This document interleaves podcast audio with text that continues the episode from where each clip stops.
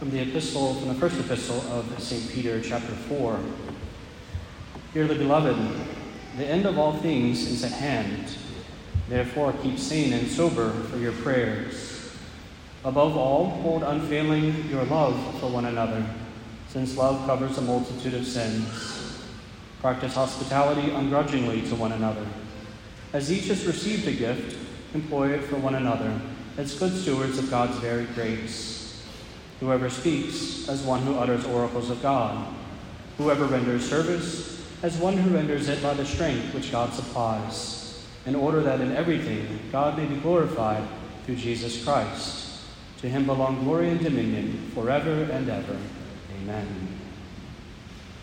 From the Holy Gospel according to St. John, chapter 15.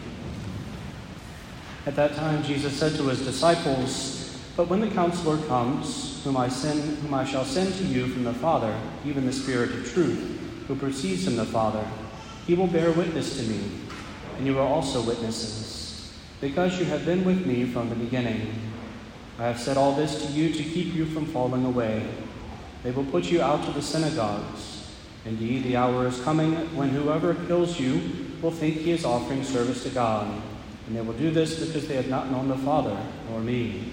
But I have said these things to you, that when their hour comes, you may remember that I told you of them. Praise to you, O Christ. You be seated.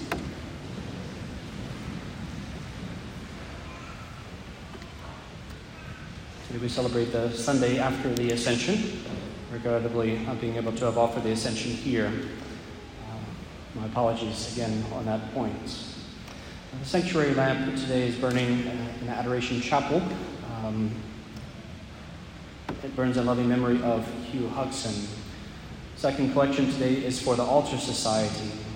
The Mother's Day Red Rose fundraiser, sponsored by the Knights of Columbus, net a total of $2,080. Thank you for your generous donations to benefit the Pregnancy Problems Center.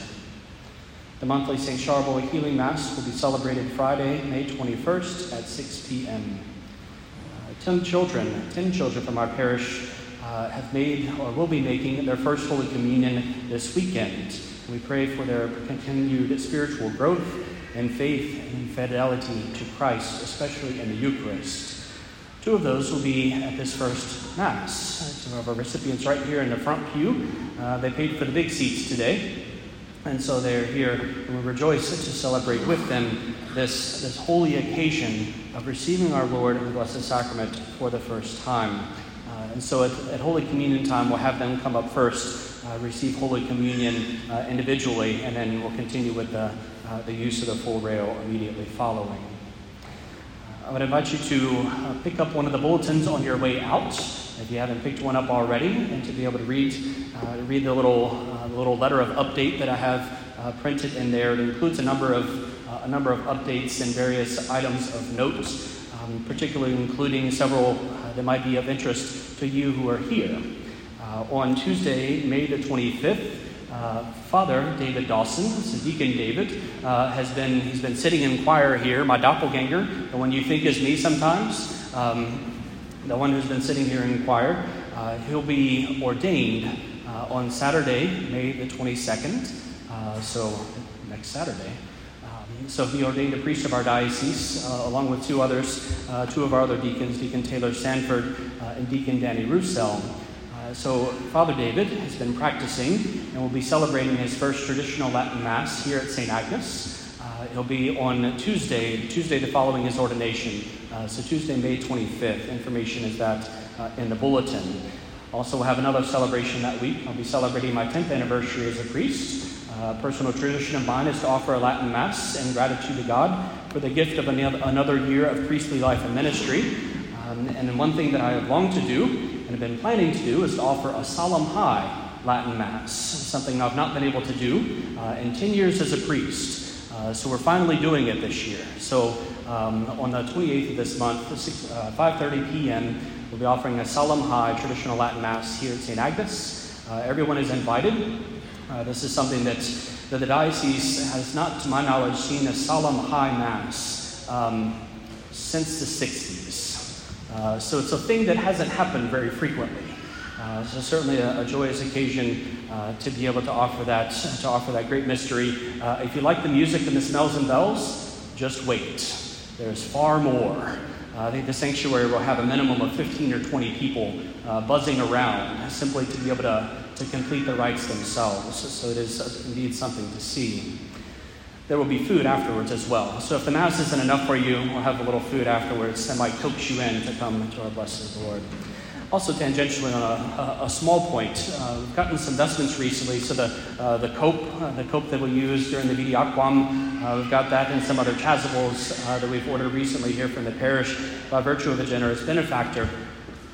Um, and one of those small things, it's a very small thing, um, but if anyone has sewing skills and would like to use them for the glory of God, the little maniple that the priest wears upon his arm, it doesn't stay in place very easily, and it requires a little piece of elastic.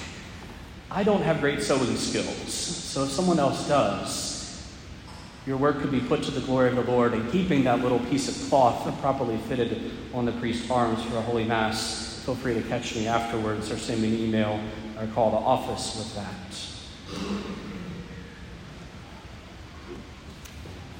Let's conclude the announcements. Thanks be to God. There were many of them today. In our first reading, the lesson from St. Peter, he encourages us, he says, Dearly beloved, the end of all things is at hand. Therefore, keep sane and sober for your prayers. An important word for us to hear. Very often, whenever the world around us seems to have lost its mind, when even the church seems to, and individual persons have gone astray or caused much confusion or uh, you know, these things that make us wonder what is happening here. An immediate thing can happen within our hearts is we have a minor or sometimes a major freak out. We can panic and we can, we can get caught up on all kinds of things. And the devil loves to use that moment of, of disturbance to our soul and to really shake us, to confuse us, to be able to sow division, to sow separation, to be able to do all of these things that ultimately isolate us unto ourselves and our fears and anxieties. In the midst of all of this, St. Peter would encourage us, even if the end is at hand, even if everything is, is, is you know, even if the Lord's coming in His glory, not soon, but very, very soon, even if, stay sane and sober for your prayers. Don't go crazy. Be sober. Be sensible. Recognize that God has done these things and allows these things, and all things are permitted according to His time. Our part at all times is to devote ourselves to prayer, devote ourselves to sanity in the midst of insanity, to simply allow our hearts to be formed by Christ, and then to go out and to share the good news of the gospel with the world around us. Whether they receive it is on them, but it's our part to pray and to share the good news. And this is our encouragement simply to be sane and sober, no matter the times, in season and out of season, as St. Paul might say. Simply to pray, to allow holiness to sink deeper into our hearts, and to do the things we know that we must do. To that end, I would like to go over some mundane things with you. There were rave reviews about the comments a couple of weeks ago about the explanation of the Vidi Aquam, uh, the, the sprinkling rite, and the clarification of do we stand or do we kneel? To that end, I want to add a little more clarity to you in the form of this little sheet that you may have noticed as you came in the door. It has a little title at the top that says Postures for Traditional Latin Mass. If you didn't pick one up, you've got them at the two tables in the back and one here on the side. Let me begin first with a, a disclaimer. There are no rubrics whatsoever to tell you what to do or not to do during Mass. Unlike the priest who is instructed in very clear terms that I have to put my right arm in my right sleeve first, then I put my left arm in my left sleeve second, and then I put the rest of the alb on top of my head and pull it down over my body. It literally tells me that in the rubrics right arm first, left arm second. It gets very precise in what the priest must do. But for all of you good people, it says very little. And this is a point where we can rejoice in the liberality of the church. Where the church allows us freedom to be able to pray as is most beneficial for our individual soul. The simple fact is there are no rubrics, unlike in the ordinary form, that instruct you at this time everyone stands, at this time everyone sits, at this time everyone kneels, etc. But there is a general kind of tradition of the life of the church um, that has been passed down to us from generation to generation, specifically looking to the priests of the church uh, who may be sitting in choir, those who will be sitting off on the side, uh, and kind of taking cues from them. Excuse me. And so it's from this that we're going to simply offer a few things uh, for you.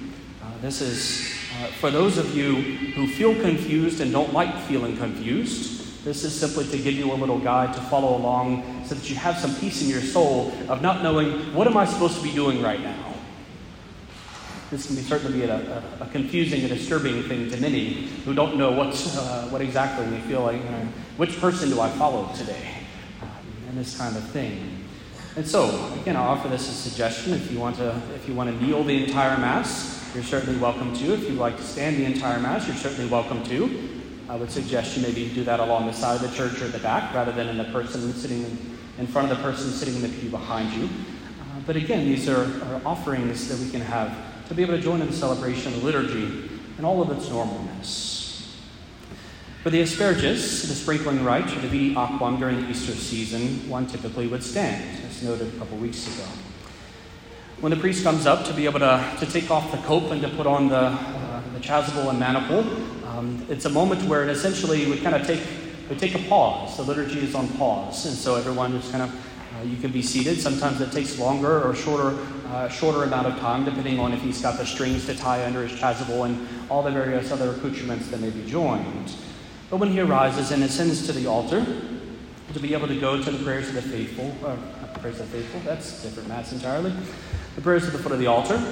Uh, when one goes to the foot of the altar, uh, when the priest genuflect, the servers kneel, the community typically would kneel along with him. At the Gloria, uh, at a low mass, this is divided into low mass and high mass. So on Sundays, we offer high mass here. Uh, it's not a solemn high mass, but it is a high mass, and then it is sung. On Sundays, we would stand for the Gloria, uh, for the singing of the Gloria. At a regular low Mass, if Mass would be spoken rather than sung, one would continue simply to kneel. During the Epistle, we all would sit, of course, to be able to receive of the Word of God as it is sung. At the Gospel, we stand, as we all understand. And then for the homily, the sermon, you would also then sit. And we do a little gymnastics back and forth, and we go up to the credo, we go back and we stand again for the creed. If the priest sits, you sit. If he doesn't sit, you don't sit. Or you do sit if you like. It's, again, your preference, because the rubrics indicate nothing. The offertory verse, so as the priest at the end of the, at the, end of the creed, when the priest turns around and says, Dominus vobiscum et spiritu tuo oremus, and then he goes silent and the choir picks up the offertory verse. Uh, at that point, once he says oremus, um, you would then be seated. If there is incense, you would stand, as one always stands to be incensed. Um, parenthetically, we incense holy things. Uh, and so the fact that you are incensed is a reminder to you that you have been consecrated by God. Right? We incense the cross, we incense the relics on the altar in veneration, we incense the altar itself, we incense the, the, the book of the Gospels or the Missal, we incense the priest, we incense the, the other ministers in the sanctuary. We incense you. It's the simple fact is that, that these holy things are being consecrated, being lifted up to the Lord. You are being lifted up to our blessed Lord. And a tangential point. If you were standing for the incensation, you would continue standing. If there's no incense that Sunday, as today, you would remain, uh, remain seated. Essentially, when the priest turns around and says, Orate fratres, you would maintain the posture you currently are, are in. So if you've just uh, been standing for the incense, you stay standing. If not, you stay seated until the priest sings after the silence, the, the silence of the secret. The priest would be able to intone the per omnia saecula saeculorum. Amen. At that point, you would stand at the high mass. You would continue to stand for the praying of the preface, and then at the Sanctus, as it is begun, one would kneel. One would continue to kneel until the praying of the invocation of the Paternoster. At the Paternoster, the community would stand in High Mass and remain standing through the fraction rite uh, up until the Dei. And when the Agnus Dei is begun, one then would turn and kneel again.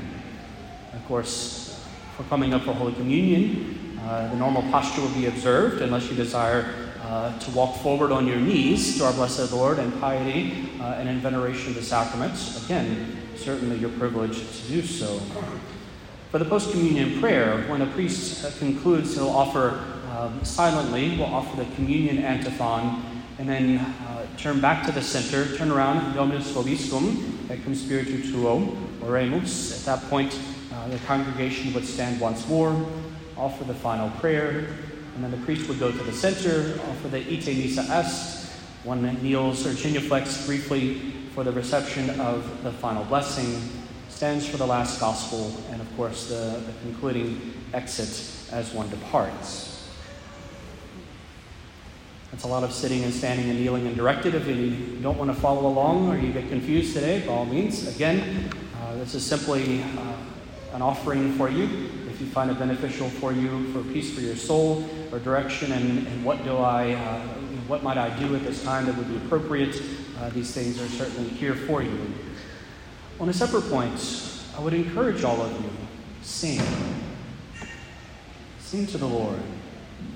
Many of the, many of the prayers and the chants that we offer each week uh, are regularly prayed. They're ones that uh, Dominus Vobiscum et cum spiritu tuo. It's not too hard. It's right, four words. Um, and yet, uh, allowing, allowing the voice of the community to respond together with the choir um, can be a beautiful thing.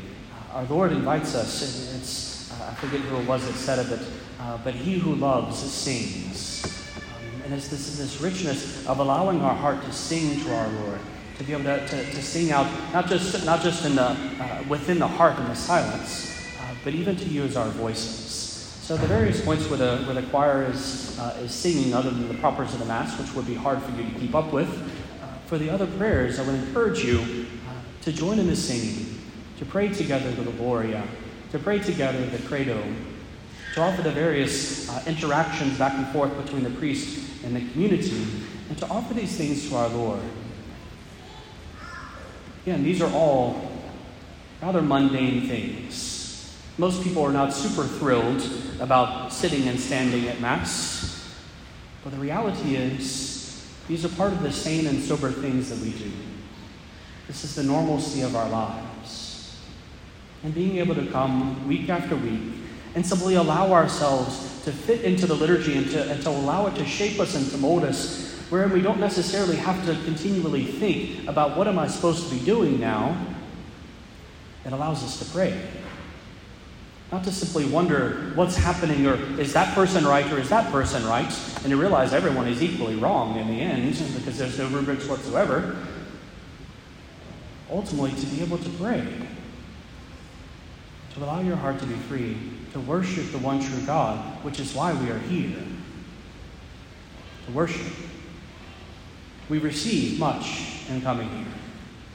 We receive the words of our Lord, hopefully an edifying homily, certainly beautiful music.